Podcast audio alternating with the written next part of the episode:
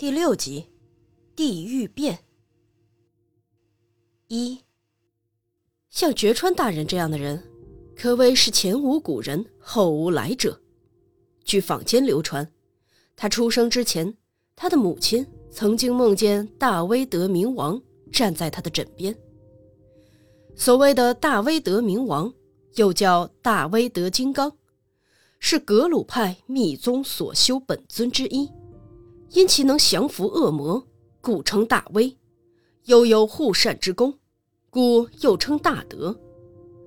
总而言之，绝川大人一出生就注定是个不平凡的人。他的为人处事都出乎常人意料。看看绝川府邸的规模，那要多宏大、豪华，到底是我们这些凡人难以想象的。此外，还有各种议论，说是大人的性情可以媲美秦始皇和隋炀帝。不过那些也都如盲人摸象一般，不可尽信。照他本人的想法，自己绝不会把那些荣华富贵放在心上。相反的，他对那些民间俗事却津津乐道，说起来也就是与民同乐。有着宰相肚里能撑船的肚量。正因此，就算遇到二条大宫的百鬼夜行，他也毫不畏惧。二条大宫是日本平安京的东西街道，从北到南，依次为一条、二条到九条。由以内侧东南角的二条内宫岔路口，以鬼怪之势。横戳而出名，而百鬼夜行是指鬼怪和魑魅魍魉在深夜列队前行。平安时代的人们尤其相信这类的传说，因此衍生了很多的故事，以及以此为题材的绘画。甚至有传言说，那位每晚出现在东三条河源院，因坊间。陆奥严府之景而闻名的元荣左大臣的鬼魂，也会在大人一声怒吼之后销声匿迹。这里的元荣统称河源左大臣。平安时代，中纳言元荣出任陆奥出羽按察使。不久后，他回京，因对陆奥国严府地方的景色十分着迷。于是仿造了其景色，修建了六条河源院。因大人闻名远播，那时京城的男女老幼一说起大人，无不肃然起敬，就好像见了神灵一般，一点都不夸张。有一次，大人去参加宫中的梅花宴，回府的途中，拉车的牛兽性大发。撞伤了路过的老人。那位老人双手合十，说道：“能被大人的牛撞到，是件多么荣幸的事情啊！”如此，大人的一生之中，留给后人的趣闻轶事不胜枚举。在宫廷宴会之上，酒酣耳熟之时，赏赐下人白马三十匹，让宠爱的童子。站在长梁桥的桥柱上，让一位拥有华佗之术的中国僧人为他长了脓疮的腿做手术。诸多这些轶事简直不胜其数。但在如此多的趣闻轶事之中，至今还没有一个比他府中当成镇宅之宝的地狱变的屏风来之更加令人毛骨悚然了。平日泰然自若的大人，那次亦是被吓得大惊失色。如我们这些凡夫俗子，自不必多说，被吓得是魂飞魄散。其中之我，侍奉大人二十年，也是从没有见过如此惊天地泣鬼神的画面。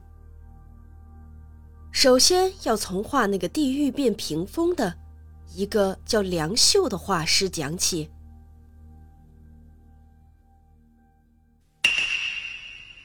二，说起梁秀，或许直到今日，仍然有人记忆犹新。当时的画师论能力，无人能出其右。梁秀就是这样一个技艺超群的画家。那件事情发生之时，他已经过了知天命之年，看上去只是一个身材矮小、瘦骨嶙峋、性格乖张的老人。他来大人府邸的时候，穿着一身丁香染色的官衣，戴着黑色的软纱帽子，人品龌龊下流。不知何故，他那完全不像老人的猩红嘴唇。让人感到非常的恶心，像个野兽一样。也有人说，是因为舔画笔的缘故，才染上了红色。不知是否如此？且还有口舌刻薄之人说梁秀举手投足像一只猿猴，因此有人给他起了个讳名，叫袁秀。说起这个袁秀，还有这样一段故事。那时，梁秀有一位十五岁的女儿，在大人的官邸做小侍女。她不像生身父亲，是个可怜人的小女孩，且因早年丧母，从小便深谙世事，乖巧伶俐，小小年纪便显得成熟懂事，很讨夫人。和其他的侍女的喜欢。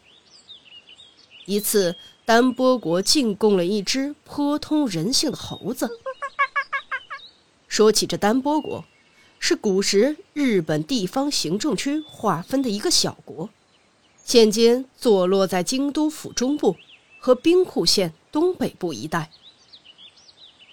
喜欢恶作剧、顽皮嬉闹的小公子，为他起了个名字，叫梁秀。